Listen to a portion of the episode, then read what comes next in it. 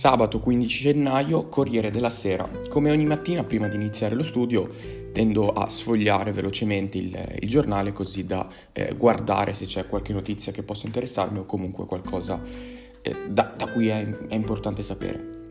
Gramellini dice, nell'uomo riservato il caffè lo leggo pressoché tutte le volte quando non c'è il caffè leggo Alessandro D'Avegno o appunto chi, chi scrive, dice Gramellini, i capi del centrodestra hanno candidato Silvio Berlusconi al Quirinale, invitandolo a sciogliere in senso positivo la riserva fin qui mantenuta. In effetti finora Berlusconi è sempre stato molto riservato sull'argomento. Se si escludono quelle 3 o 400 telefonate sue di sgarbi ai grandi elettori degli altri partiti e quelle 3 o 400 dichiarazioni in cui si descrive e si fa descrivere come, uno, come una via di mezzo tra Churchill e Babbo Natale, Sarà dunque stato colto alla sprovvista dall'investitura ricevuta da Meloni e Salvini mentre uscivano da casa sua. A questo punto nessuno può davvero sapere come la prenderà. Scioglierà la riserva, lui che nella vita si è sempre considerato un titolo inamovibile? Oppure declinerà cortesemente l'invito, candidando al colle l'amico Massimo Boldi? A scoraggiarlo dall'accettare un incarico così lontano dal suo carattere riservato potrebbe essere l'eccessiva notorietà connessa alla carica oltre all'imbarazzo nel vedere le, le, la foto con la sua effigie appa- appesa in tutte le anticamere degli uffici pubblici del eh, Colle, procure comprese. Insomma, è possibile che, dopo aver ringraziato gli alleati per l'inatteso attestato di stima assoluta non richiesta, Berlusconi la riserva in senso positivo non la sciolga per niente e si ritiri qualche villa di riserva a coccolare Dudu o almeno questo è ciò che riservamente si augurano coloro che lo hanno candidato. Prima pagina, Berlusconi sciolga la riserva, il centrodestra verifica i numeri. Allora, vedo in alto e vi ricordo che i grandi elettori, compresi quindi deputati, eh, senatori, i delegati della regione, tre per ogni regione, tranne la Valle d'Osta che ne ha uno, e eh, ovviamente anche i senatori a vita, che sono in questo caso in tutto la totalità dei senatori viene fatta di 321, 632 deputati e 58 delegati regionali, per avere un totale di 1009 grandi elettori. E i voti richiesti dalla quarta votazione in poi per rieleggere il capo dello Stato ehm, sono circa 502 e invece per avere la maggioranza dei due terzi è 472 e voti attribuibili al centrodestra per l'elezione del capo dello Stato sono circa 453 se appunto c'è l'alleanza del centrodestra. Weber, nome diviso, è stato un leader forte, ora lasciategli mostrare che è pronto a unire. E vedo qui una foto con eh, Berlusconi al centro, a sinistra eh, la Meloni, a destra ancora Salvini, alla, eh, sinistra di Berlusconi eh, si vede la russa, poi c'è Maurizio Lupi e, e Lorenzo Cesa. E, e, vedo qua alla Villa Grande in un frame del video postato dal leader di eh, Forza Italia sui social, alla, quindi in casa di eh, Berlusconi direi. Il centrodestra chiede a Silvio Berlusconi di essere il candidato alla presidenza della Repubblica. Lui però non scioglie la riserva in attesa di verificare insieme al resto dell'alleanza le concrete possibilità della corsa. Ma i leader di mezzo Parlamento, a partire dal PD e Movimento 5 Stelle, bocciano la proposta in maniera che lascia pochissimo margine di, ma- di manovra. Poco prima delle 14 i leader dei partiti arrivano a Villa Grande, la residenza romana di Berlusconi. Se all'entrata ci potevano essere dubbi sulla percorribilità della candidatura, nel leggere la nota finale, che arriva pochi minuti dopo le 16.30, le incertezze sembra, sembrerebbero fugate. L'incontro, dice il comunicato, è servito a ribadire l'unità di intenti del centrodestra, che significa un percorso comune e coerente, che va dalle scelte del nuovo capo dello Stato alle prossime elezioni politiche, valorizzando anche le occasioni di convergenza parlamentare sui contenuti che da sempre sono patrimonio comune della coalizione. Noto che in prima pagina, per, per mm, prima volta in realtà, già qualche volta è successo, ma non c'è il, l'emergenza Covid, e nemmeno in quarta pagina in quinta pagina, quindi i consigli su due fronti di Gianni Fedele per aiutare l'amico Silvio. E sotto la strategia, lui ama gli ulivi e io ne ho uno, gli appunti sui votanti da convincere. Sul tavolo del leader le biografie di decine di parlamentari e le frasi da dire. e dove c'è un Vittorio Sgarbi, sta aiutando Berlusconi a contattare parlamentari che potrebbero votarlo. Alessandro Sorte, Lello Ciampollillo, Bianca Laura Caranato e Nicola Accunzo. E Vittorio Sgarbi ovviamente dalla parte di eh, Berlusconi. E quindi nelle prime pagine, come giusto che sia, c'è l'elezione al prossimo Presidente della Repubblica. Il funerale di Stato, tenutosi quindi eh, dove c'è stato l'omaggio di Sergio Mattarella, Maria Elisabetta Alberti Casellati, Roberto Figo, Presidente della Camera, Mario Draghi, Charles Michael, Ursula von der Leyen, addirittura ai funerali di David Sassoli. La moglie Alessandra. Ricordo quello che mi ha detto nelle ultime due settimane, quando avevi già capito tutto. Ho avuto una vita molto bella, anche se un po' complicata. Finire a 65 anni è davvero troppo presto. Povero uomo. Il figlio Giulio, dopo averne cercate tante, ho finalmente trovato tre parole per ricordarti. Dignità, passione e amore. L'hai ripetuto fino all'ultimo, come un grido. Ci ha insegnato che la fama ha senso solo se riesce a fare cose utili. La figlia Livia. Prima del ricovero in ospedale ci ha detto che il periodo del Natale è il periodo della nascita della speranza e la speranza siamo noi quando non chiudiamo gli occhi davanti a chi ha bisogno. I funerali a Santa Maria degli Angeli, la bara avvolta delle bandiere blu dell'Unione, 300 ospiti con Draghi, Mattarella, Ursula von der Leyen. E si vedono appunto eh, in primo piano nel, nella foto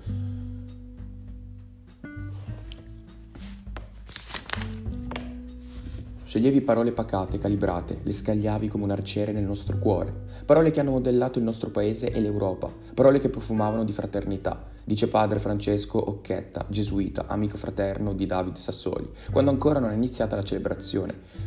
Funerali di Stato ieri a mezzogiorno per il Presidente del Parlamento europeo. Tre squilli di tromba gli, tribut- gli tributano gli onori militari. Sei carabinieri in alta uniforma accompagnano tra gli applausi della folla il feretro dentro la basilica romana di Santa Maria degli Angeli e dei Martiri.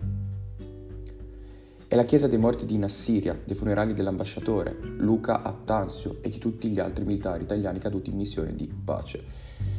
Eh, morti di Nassiria è quel, quell'attentato, mi pare che fosse stato i carabinieri eh, intorno al 2002-2003, dove ci sono stati più morti, non soltanto italiani, ma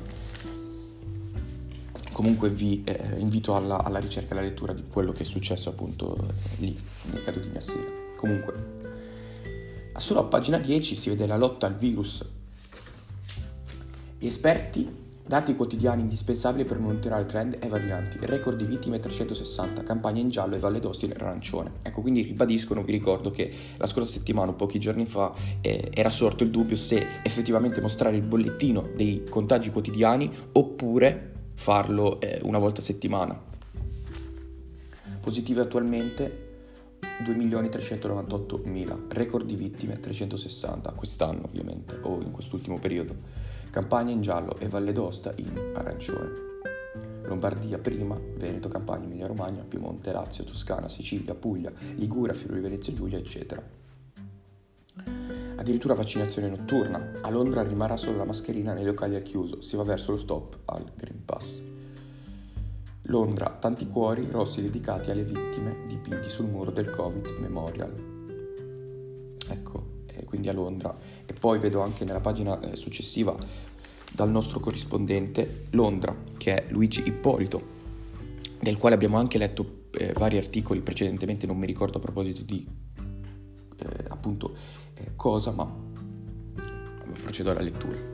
Ha avuto vita breve il Green Pass all'inglese, il, cer- il, certificato vaccinale introdotto da Londra prima di Natale solo per discoteche e grandi eventi sarà con ogni probabilità abolito il 26 gennaio, quando il governo rivederà la disposizione in vigore. Anche l'indicazione a lavorare da casa verrà superata e dunque, come unica restrizione, dovrebbe rimanere solo le mascherine al chiuso. Quelle all'aperto non sono mai state imposte in Gran Bretagna, in nessuna fase della pandemia, ma è soprattutto il Green Pass la misura che si è rivelata particolarmente controversa. Giovedì il ministro della Sanità, Said Yavid, ha detto ai deputati di condividere il loro istintivo disagio di fronte al certificato vaccinale. D'altra parte, quando era stato introdotto il mese scorso, il Green Pass aveva visto la ribellione di ben 100 deputati conservatori e la misura era passata solo, solo grazie al sostegno dei laburisti. Anche i liberali democratici avevano votato contro. Vabbè, eh, L'Inghilterra è sempre nelle sue eh, visioni un po' controverse. Non so effettivamente quanto possa essere utile o se lo sarà questa abolizione del Green Pass introdotto brevemente, comunque si vedrà. Auguro che appunto sia, sia la miglior forma possibile quella attuata dal, dal governo inglese. Dodici, dodicesima pagina, sempre la pandemia e mi auguro che il fatto eh, di, di trovare la pandemia sempre nelle pagine più remote del giornale precluda il miglioramento della situazione generale anche se eh, dubito e temo che già domani o comunque nei prossimi giorni ritornerà ad essere la eh, notizia principale del giorno ed anche la più letta nei quotidiani, giustamente per avere un'informazione generale eh, sicché eh, le notizie cambiano eh, quotidianamente. Vaccini e normalità. Ora servono regole più semplici per battere il virus.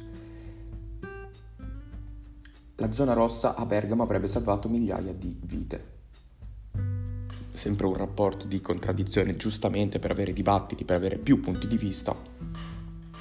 Domanda e risposta. Può essere utile la quarta dose come e quando va somministrata? Non è la prima volta che viene già introdotto la, l'idea della quarta dose e addirittura non mi ricordo su quale giornale si parlava anche della successiva, la quinta. Forse adesso è esageratamente presto, ma comunque non è da escludere. In Olanda scuole riaperte, chiusi bar e ristoranti. Il governo olandese riapre scuole secondarie, università scientifiche e negozi non essenziali, dopo il lockdown totale in vigore dal 19 dicembre. Da sabato possono riaprire anche le attività di contatto, inclusi parrucchieri, saloni di bellezza e centri estetici. Spariscono inoltre l'obbligo di quarantena per chi ha la terza dose di vaccino se ha avuto contatti diretti con un positivo, come in Italia. Resta praticamente ovunque l'obbligo di mascherina, nessuna riapertura invece per teatri, cinema e ristorazioni tra le proteste dei proprietari. E si vede anche uno sfondo di un uomo che mi pare vestito da Zorro che manifesta appunto contro le, chi- le misure anti-Covid, annunciate dal presidente olandese Ruth. Ungheria disobbedisce all'EMA, secondo booster per tutti. L'Ungheria ha un tasso di vaccinazione, due dosi, del 62% inferiore alla media, UE 70%. Pur indietro anche sulle terze dosi, 34%, è il primo paese in Europa a dar via libera alla quarta dose per tutti. Eccomi. Difficile eh, commentare eh, e non voglio appunto togliere la parola a quanto dice il giornale per le mie minime conoscenze che ho riguardante appunto questo virus, la sua, la sua, effettivamente la sua visione che tende a contagiare e quindi anche gli effetti e tutto il resto, siccome ci sono decine di immunologhi ogni giorno, quotidianamente, come per esempio vedo Mario Clerici, docente alla Statale di Milano, quindi che hanno infinite capacità e competenze in più di me riguardante ciò e quindi come non fanno molti vorrei non esprimere mai mia, il mio parere, soprattutto riguardante a un'idea così ma semplicemente a volte tendo solo a dare dei punti di vista, ma lascio a voi la lettura le varie interpretazioni che, o giustamente per fortuna, ognuno di noi può avere. E come disse un commentatore di Voltaire, e non direttamente Voltaire, che eh, tra l'altro si tende a dare questa frase che dirò sempre a riferirla a lui, ma non è sua, farò... darò la morte, scusate.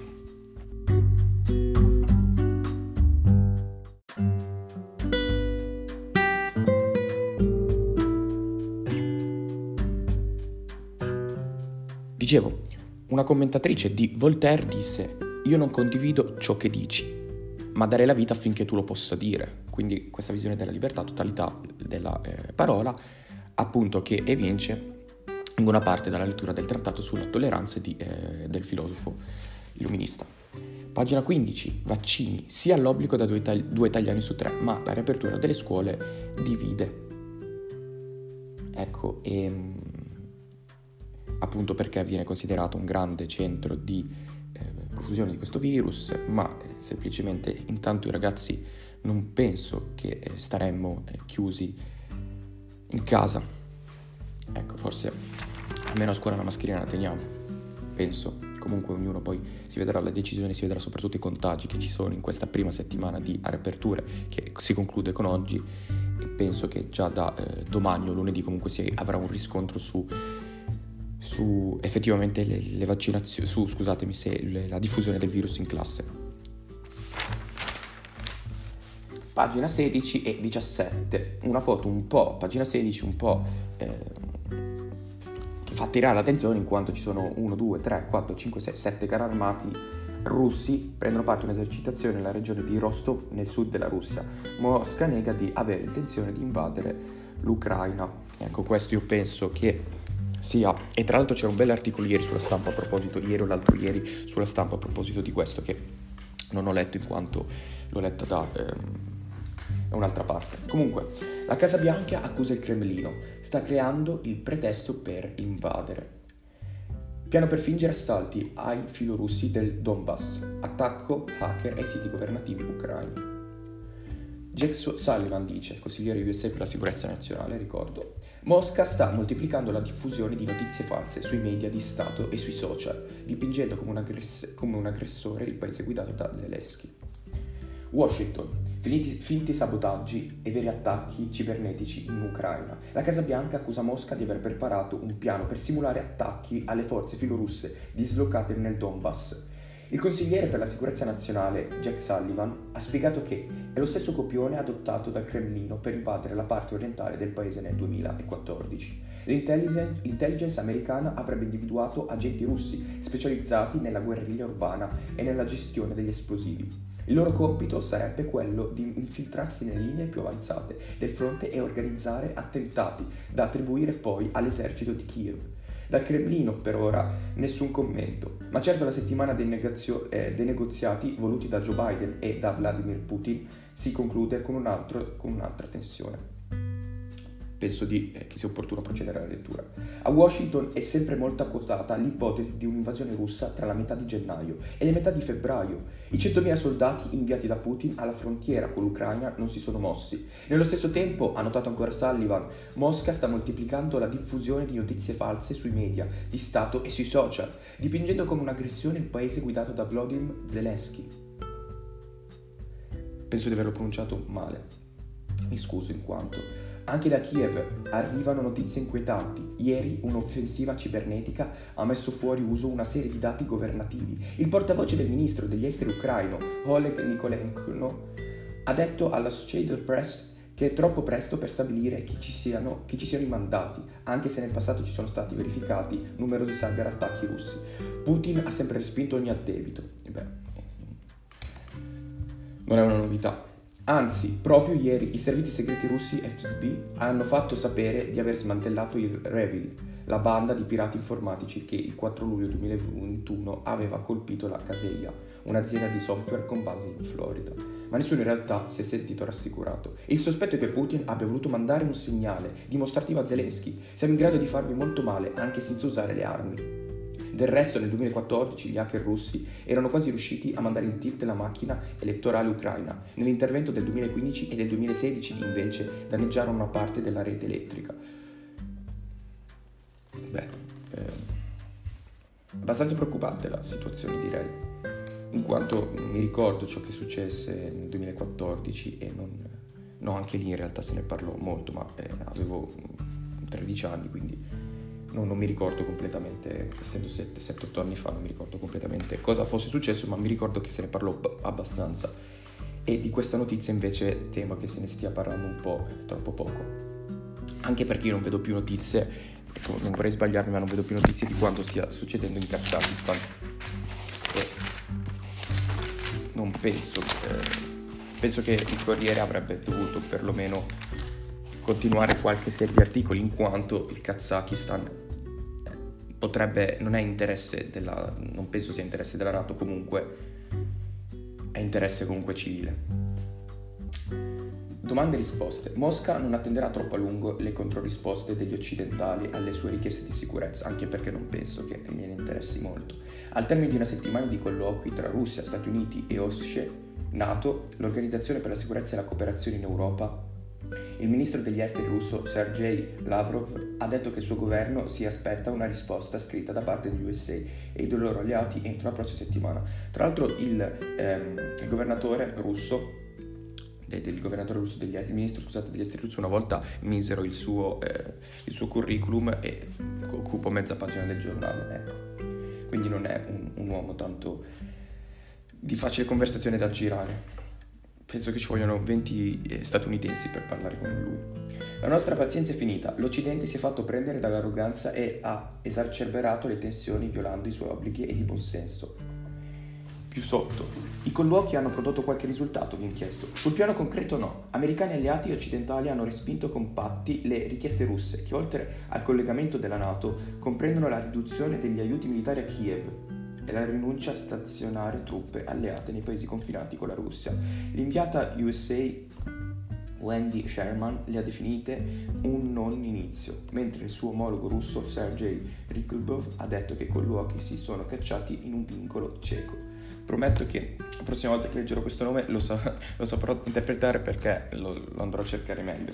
Sulla pronuncia russa, anche quando ho letto il maestro Margherita di Mikhail Bulgakov, sì, ok, è ucraino, nato a Kiev, però eh, nel, nel, 1891, quando appunto è nato Bulgakov, ecco, faceva parte un po' dell'impero russo e comunque poi nel 1940, quando è morto, è morto a Mosca, e in quanto anche il maestro Margherita è ambientato lì, e, eh, dicevo anche lì, eh, per esempio, il Ma- Majakowski o tutti gli altri eh, signori dell'inizio, il poeta o quelli della casa appunto dei poeti, non, non, me li ricordo bene, in quanto sono nomi russi, ecco, e mi cercavo sempre la pronuncia ma me la sono dimenticata. Comunque, cosa succede adesso? Vi ho chiesto poi. Gli Stati Uniti hanno lasciato la porta aperta ad altri incontri. Raya Bokov ha detto però di non vedere alcuna negozi- necessità. Raya Bokov ehm, è il... penso che sia colei l'inviata degli, degli esteri russi. Poi il ritorno di Trump, mai pentito, le elezioni furono un furto. Adesso direi di procedere. La scelta aspettata di William dietro la cacciata di Andrea. Beh, parlare della scelta del fatto che Andrea, figlio dell'altezza reale, sia stato cacciato piuttosto del Kazakistan non lo trovo tanto interessante. Comunque, se l'hanno fatto è perché un senso ce l'ha che io non sono riuscito a notare. C'è la mano di Carlo e William dietro l'immediato licenziamento del principe Andrea, estromesso di fatto dalla famiglia reale per le accuse di violenza sessuale che pendono sul suo capo. È stata una decisione rapida e spietata, raccomandata dal principe di Galles e dal duca di Cambridge e approvata dalla regina. Ha spiegato una fonte di palazzo al Daily Mail. È questione della sopravvivenza della monarchia a tutti i costi, è sempre stato così e sempre lo sarà e penso che effettivamente quindi sia una scelta opportuna.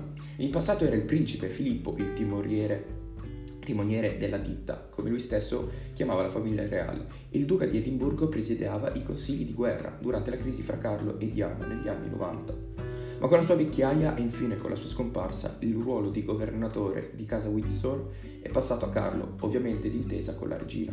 Il principe di Galles non ha mai fatto un mistero di preferire una monarchia snellita che fa meno figura di figure minori come ad esempio la principessa Beatrice ed Eugenia, le figlie di Andrea, una direzione di marcia che già aveva provocato il malumore del secondo figlio di Elisabetta.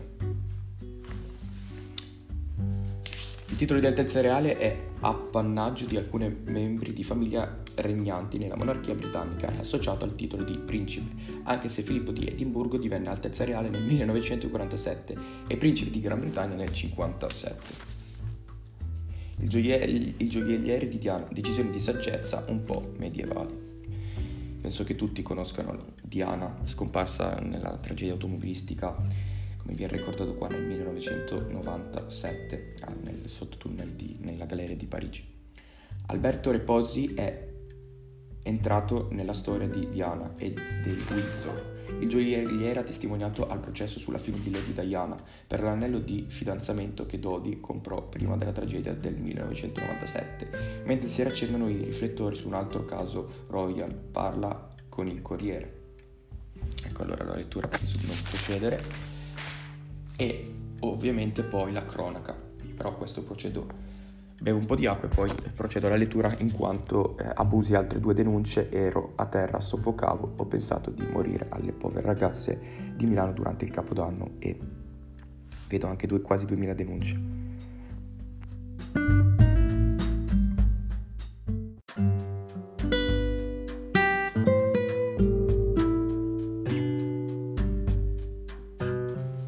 Allora, abusi quindi altri Due donne denunciate a terra, altre due donne denunciano.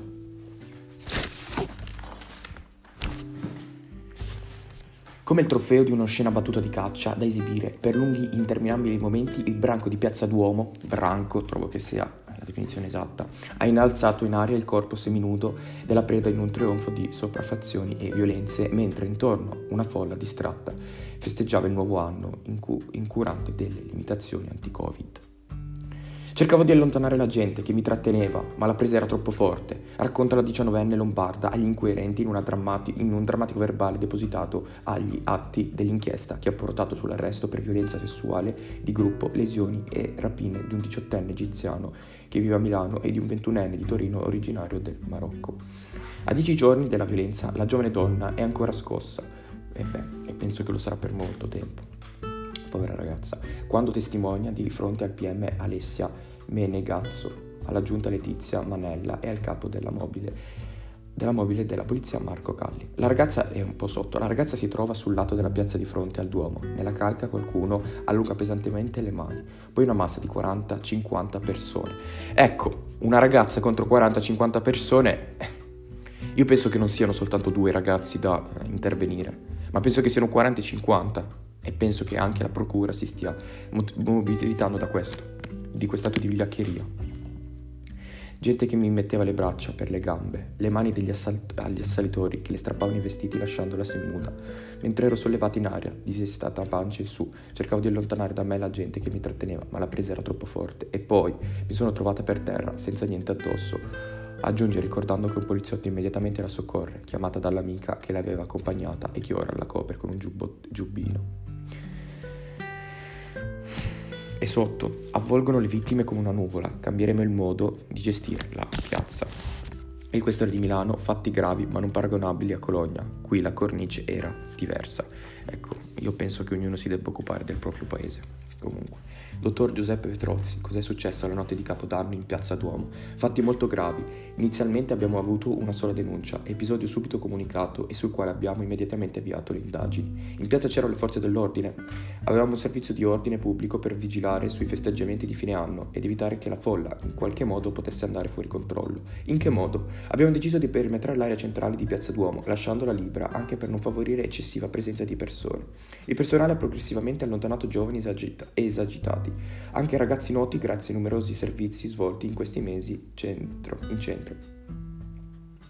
Però ci sono stati diversi episodi di abusi, sono 11 le ragazze che hanno denunciato di essere aggredite dai gruppi di giovani, tutte con modalità simili. Vero, ci sono stati gravi episodi, il tutto in un contesto di apparente ordine di piazza e deve farci riflettere per il futuro. Gli stessi autori dei video utili alle indagini hanno realizzato solo successivamente cosa fosse realmente accaduto e cosa stessero do- documentando. Cos'è accaduto? I responsabili delle aggressioni hanno realizzato delle nuvole in cui hanno agitato i tempi brevi, in un contesto di euforia e forte rumorosità e schermati dalla folla in movimento, fuggendo poi confuse- confusamente per poi tornare talora a colpire altrove. Un fenomeno nuovo per Milano, non per altre città europee.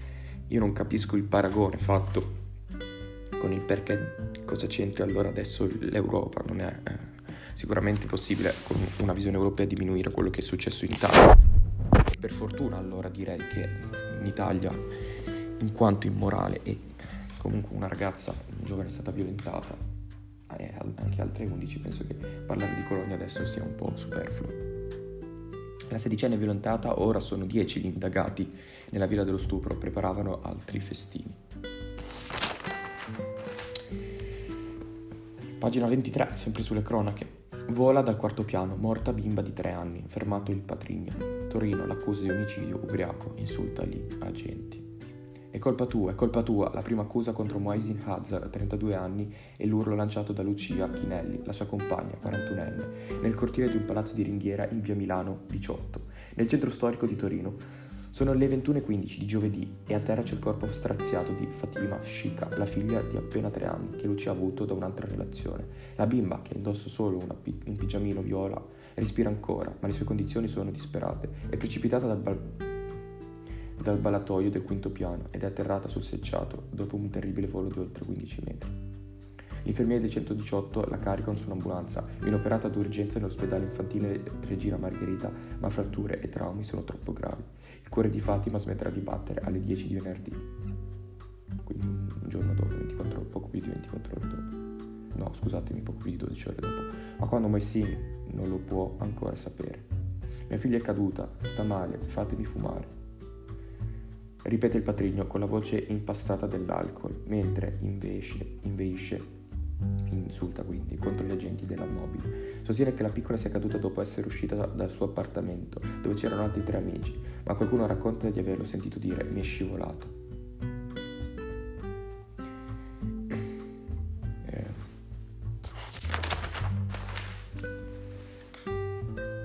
A pagina 25 delle cronache invece si vede eh, Così creò i look di Giovanotti, Maneskin e Morandi, ma la vera stella è Favino. Nick Cerioni, la prima bombola di mia figlia, dono di Orietta Berti. Ehm... E poi ancora il mistero della luna più grande del pianeta Terra. Scusatemi, sono ancora un po', un po' turbato per l'articolo precedente. Questo lo salto poi con il Torino non procedo alla lettura, se, anche se è sempre molto interessante. Cronache che eh, penso riguardi oggi la moda. Cazzullo lo leggo. La domanda che gli viene posta è da più lettori. Caro Aldo, a proposito delle possibili candidature della Presidenza della Repubblica, trovo inaccettabile che dei candidati uomini si facciano nomi e cognomi motivandone lo spessore, mentre per le donne si dica generalmente una donna. Io vorrei una donna al Quirinale che abbia a cuore i diritti alle donne. Abbiamo bisogno, per non affossarci, di linfa nuova, non di persone in- incartopecherite. Ho 83 anni, vedrei molto bene una donna al colle dopo 75 anni di Repubblica. Dovrebbe valere il saggio principio per cui al Quirinale, come in un qualsiasi altro ruolo della società, ci deve andare chi ha i titoli senza altre connotazioni. E io ne sono pienamente d'accordo, è la meritocrazia, che in Italia in realtà funziona veramente poco. Cari lettori, di, molti di voi sono intervenuti sul tema di una donna al Quirinale. Al riguardo si confrontano due posizioni. Chi sostiene che sarebbe il momento, dopo tanti uomini, di avere una donna al capo dello Stato? E chi sostiene che l'importante non è il sesso, ma la capacità e il prestigio del prossimo presidente? C'è del vero in entrambe le attitudini. Ci vuole una donna, detto così in assoluto non ha molto senso. Verrà, pre- verrà, presto un giorno in cui un politico, un amministratore delegato, un leader sarà giudicato per quello che vale e non farà notizia se sarà maschio o femmina. Ma quel giorno non è oggi. Oggi, in un paese maschilista come l'Italia, se il Parlamento le- le- eleggesse una donna farebbe notizia. E come?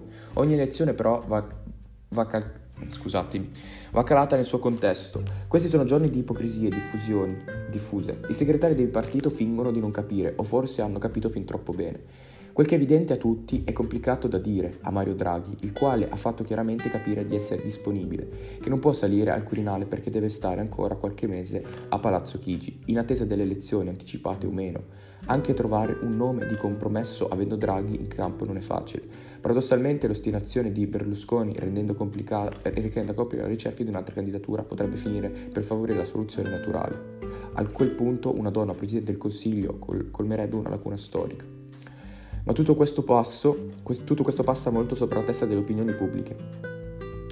Mai come stavolta un Parlamento che detiene il record dei cambi di casacca e si accinge a essere drammaticamente ridotto, 600 membri anziché 945 appare lontano dai cittadini.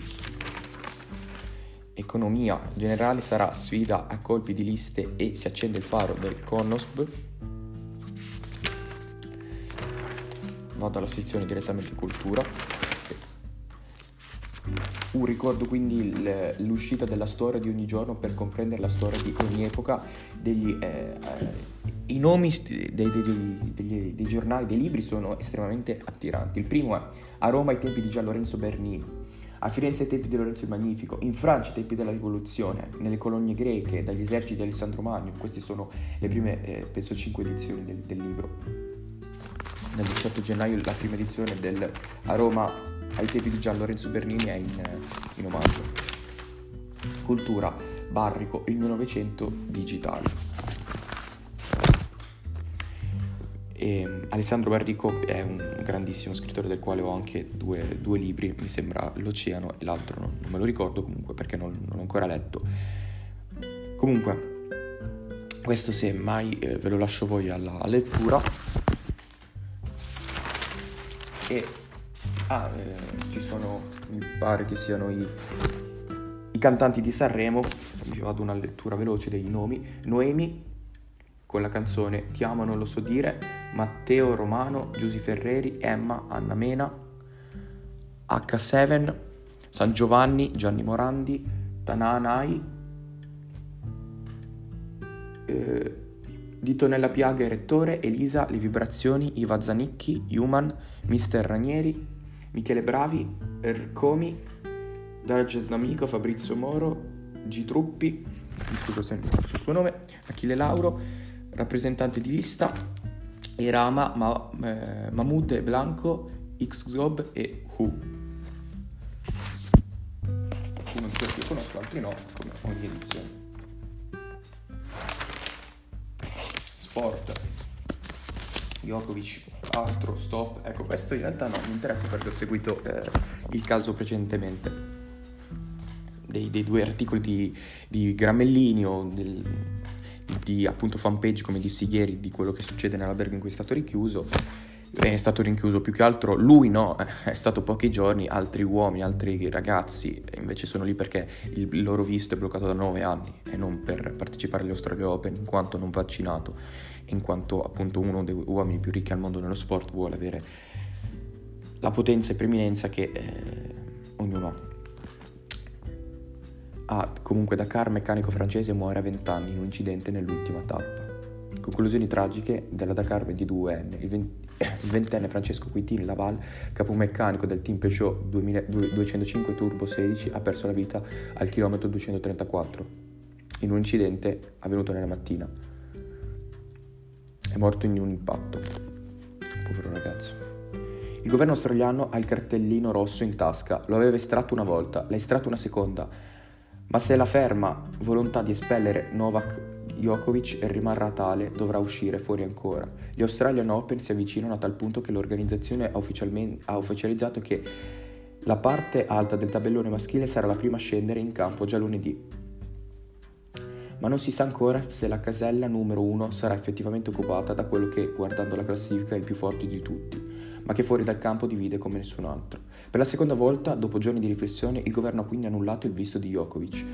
Serviva un provvedimento del ministro dell'immigrazione Alex Aiweki è arrivato per motivi di salute e di interesse pubblico, in quanto era nell'interesse della popolazione farlo. Una scelta ovviamente approvata anche dal primo ministro Scott Morrison, che nell'anno in cui l'Australia andrà al voto sa perfettamente che la, perme- la permanenza di un non vaccinato in un paese che ha sofferto 262 giorni di lockdown gli consentirebbe consensi. Io penso che, non, spero che non l'abbia fatto solo per questo, anche se dubito. Altro stop.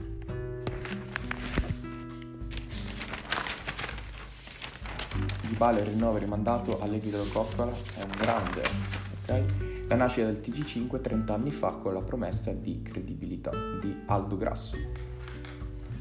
Martedì 13 gennaio 1992 andava in onda il TG5, diretto da Enrico Mentana. Il Corriere ne dà notizia il giorno seguente, con due articoli della cronaca italiana.